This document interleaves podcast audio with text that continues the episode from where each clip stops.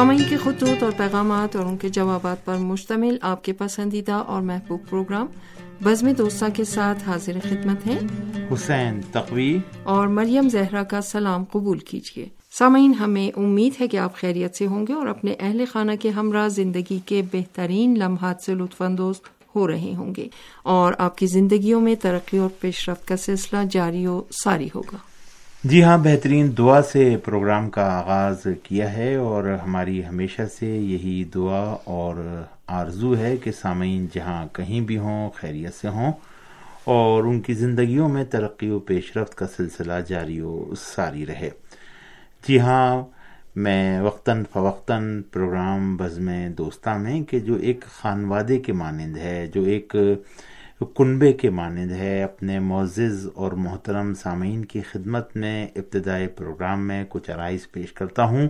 اور سامعین، میری اس ابتدائی گفتگو کے حوالے سے اپنی پسندیدگی کا اظہار کرتے ہیں تو مجھے بھی تھوڑا سا حوصلہ ملتا ہے۔ اور تھوڑی سی حوصلہ افزائی کے ساتھ میں کچھ کلمات جو ہے وہ سامعین کے لیے بیان کرتا ہوں۔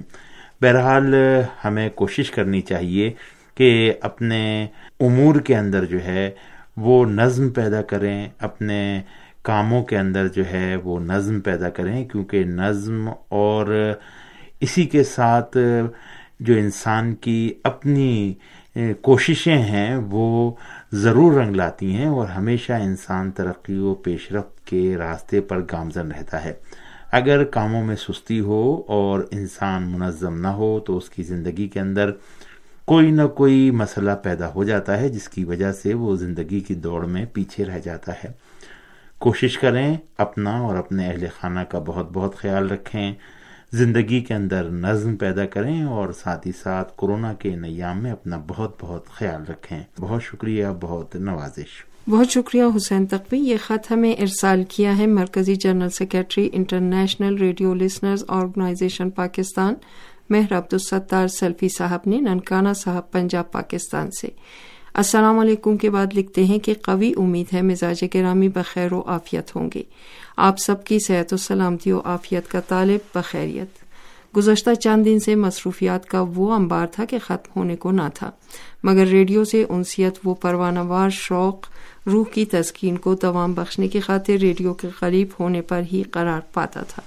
عمدہ اور معیاری پروگرام ریڈیو تہران کا ابتدا سے ہی خاصا ہے اور تاحال دم تحریر جاری و ساری ہے۔ صبح امید، ایک لازوال اور ابدی تربیت کا وہ گلستان ہے جو سماعتوں کو معطر کرتے ہوئے گزرتا ہے۔ ایرانی فن تعمیر ایک معلومات افزا پروگرام ہے۔ مسلمان دانشوروں کی حالات زندگی پر اور ان کے نمایاں اور منفرد کاموں کو خراج تحسین پیش کرنے کی خاطر درخشاں ستارے اپنا ثانی نہیں رکھتا۔ زندگی کی ابتدا اور بقا پر آیات اور احادیث کی روشنی میں وضاحت، خلقت کی رانائیہ میں خوب تر ہوا کرتی ہے اور مشل رابی ہوتی ہے۔ گھر اور گھرانہ میں یوں تو بے شمار موضوعات پر پروگرام پیش ہوتے ہیں، مگر سوشل میڈیا اور انٹرنیٹ کی وجہ سے جو گھریلو زندگی متاثر ہو رہی ہے، سن کر رونگٹے کھڑے ہو گئے۔ واقعی ہمیں اس جانب خصوصی توجہ دینے کی شدید ترین ضرورت ہے۔ نیٹ کی آمد سے جہاں دنیا گلوبل ولیج بنی ہے، وہاں دوریاں اور وہ بھی اپنے خون کے رشتوں سے مزید بڑھ گئی ہیں۔ اچھا پروگرام پیش کرنے پر سلام تہنیت پیش خدمت ہے۔ کلام نور میرا اور میرے گھرانے کا پسندیدہ پروگرام ہے۔ یادوں کے چھڑوں کے سب سامعین کی معلومات میں اضافے کا سبب کئی دہائیوں سے ہے۔ اسلام کی معرفت میں جن نو مسلموں کی حیات پر سے پردہ اٹھانے کی کاوش کی جاتی ہے، ہمارے لیے اپنے اعمال و اقوال میں مزید بہتری کی گنجائش پیدا کرنے کی جانب ایک نتیجہ خیز پروگرام ہوتا ہے۔ نور ایمان بھی روح کو فرت بخشنے والا پروگرام ہے۔ آئینہ صحافت تمام سامراجی سیاستوں کو بے نقاب اور ہمیں ہمارے ارد گرد سے آگاہ رہنے کا خوب موقع فراہم کرتا ہے۔ محفل میں سب دوستوں کی موجودگی اچھی لگتی ہے، مگر حقیقی سامعین کی الگ ہی خوشبو ہے، جو ریڈیو سے محبت کا عملی ثبوت پیش کرتے رہتے ہیں۔ انٹرنیشنل ریڈیو لسنرز آرگنائزیشن ایسے تمام دوستوں کو خراج تحسین پیش کرتی ہے۔ سدا آباد و شاد رہیں۔ میں اور تمام سامعین دعا گو ہیں۔ آپ سب کو یعنی اردو ٹیم کو، ہم سب کا مشترکہ سلام اور اجتماعی دعا۔ جی جناب، مہر عبدالستار سلفی صاحب general secretary international radio listeners organization Pakistan, نہایت ہی بہترین انداز میں آپ نے اپنے خط لکھنے کی سابقہ روایت کو برقرار رکھا اور دل یہ چاہا کہ میں بیچ میں کچھ نہ بولوں، فقط آپ کے خط کو سنوں اور لطف اندوز ہوں۔ واقع آپ نے خط لکھنے میں نہایت ہی کمال دقت کا مظاہرہ کیا ہے اور بہترین انداز میں آپ نے قلم فرسائی کی ہے اور وہ حق ادا کر دیا ہے کہ جس پر ہم ہمیشہ تاکید کرتے ہیں اور خود آپ کی آرگنائزیشن بھی تاکید کرتی ہے۔ بہت کم ہوتا ہے کہ اتنی مہارت کے ساتھ آپ نے الفاظوں کو چنا اور نہایت ہی بہترین انداز میں ان کو ضبط تحریر کیا اور ایسا لگ رہا تھا جیسے کوئی لڑی میں موتی پرو رہا ہے۔ بہت اچھے انداز میں آپ نے خط کا آغاز کیا، سلام اور تہنیت کے بعد اپنی خیریت اور ہماری خیریت دریافت کی۔ اور مجھے وہ زمانہ یاد آ گیا جب والد گرامی جس زمانے میں خط و کتابت رائش تھی، کسی دوست کو یا اپنے ہم کلاسی کو خط لکھتے تھے، تو اسی طرح سے کلمات کا استعمال کرتے تھے۔ اور نہایت بہترین انداز میں تحریر جو ہے وہ ورق پر سامنے آتی تھی اور آپ نے بھی کوشش کی ہے، بلکہ کوشش نہیں، کمال کیا ہے کہ بہترین انداز میں خط تحریر کیا ہے۔ ہر پروگرام کے حوالے سے الگ الگ الفاظ کا چناؤ، اسی طریقے سے ہر پروگرام کے حوالے سے اپنی پسندیدگی اور نہایت ہی بہترین انداز میں حوصلہ افزا کلمات کو چنا اور ایسا لگا کہ جیسے کوئی ہم سے سامنے کھڑے ہو کر بات کر رہا ہے۔ بہت بہترین انداز میں آپ نے ہمیں یہ خط روانہ کیا ہے اور ہمیں بڑی خوشی ہوئی ہے کہ مہر عبد الستار سرفی صاحب ہمیشہ کی طرح جب خط لکھنے پہ آئیں تو بہترین انداز میں خط لکھتے ہیں اور اگر پیغام آڈیو ہمارے لیے ارسال کریں تو اس میں بھی بہترین انداز جو ہے وہ اپناتے ہیں۔ بہرحال آپ کا سلیقہ، آپ کی چاہت، آپ کا پیار، آپ کے کلمات ہمارے لیے جو ہے وہ بہت ہی زیادہ قدر رکھتے ہیں، بہت ہی زیادہ اہمیت کے حامل ہیں اور آپ کی تحریر جو ہے وہ ہمارے لیے ہی نہیں بلکہ لاکھوں سامعین کے لیے مشل راہ ثابت ہوگی۔ جس طریقے سے آپ نے ریڈیو تہران کی ہمت افزائی کی ہے اور پروگراموں کے حوالے سے تبصرہ اور اپنی پسندیدگی کا اظہار کیا ہے اس پر ہم آپ کا شکریہ ادا کرتے ہیں۔ آپ کو بھی ہم ڈھیروں دعائیں دیتے ہیں۔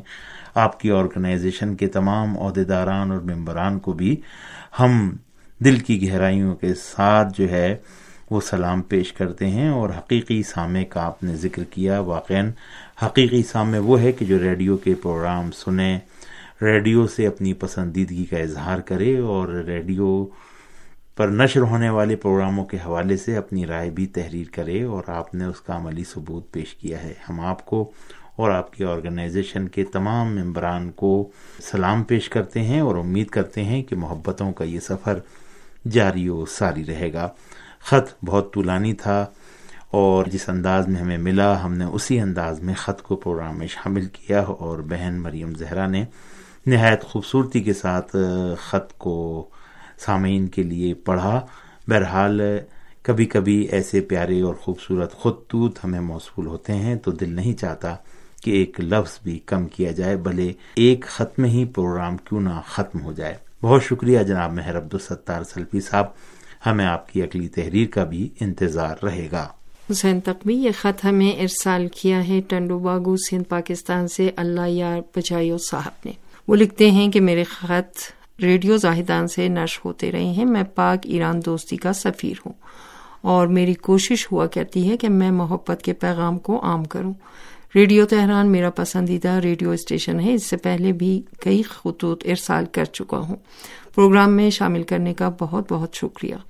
ویسے مجھے ریڈیو تہران کے سبھی پروگرام بہت اچھے لگتے ہیں، لیکن معلومات کے حوالے سے یادوں کے چھروں کے مجھے بہت اچھا لگتا ہے۔ اس سے ہمیں روزانہ پیش آنے والے واقعات کا علم ہوتا ہے۔ گاؤں کی زندگی میں ریڈیو ایک بہت بڑی نعمت ہے، جس سے دنیا بھر کی خبریں ہمیں ملتی ہیں۔ سب دوستوں کو میرا سلام۔ جی جناب، اللہ یار، بچائیو صاحب، ٹنڈو باگو سندھ، پاکستان سے۔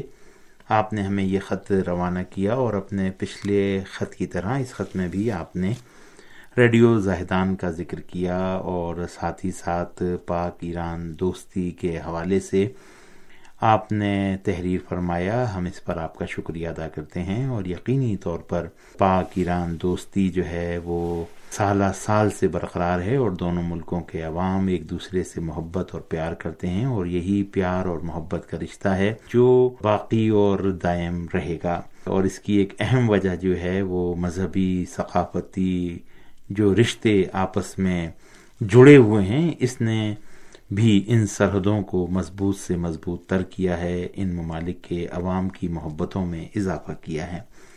اور آپ نے اپنے خط میں تحریر فرمایا ہے کہ ریڈیو تہران آپ کا پسندیدہ ریڈیو اسٹیشن ہے۔ بہت شکریہ آپ کا کہ آپ نے ہمارے ریڈیو کے حوالے سے اپنے تاثرات کو بیان فرمایا، خط ارسال کیا اور ساتھ ہی ساتھ آپ نے اپنے پچھلے خط کے جواب دینے پر بھی ہمارا شکریہ ادا کیا۔ اس میں شکریہ کی کوئی بات نہیں ہے۔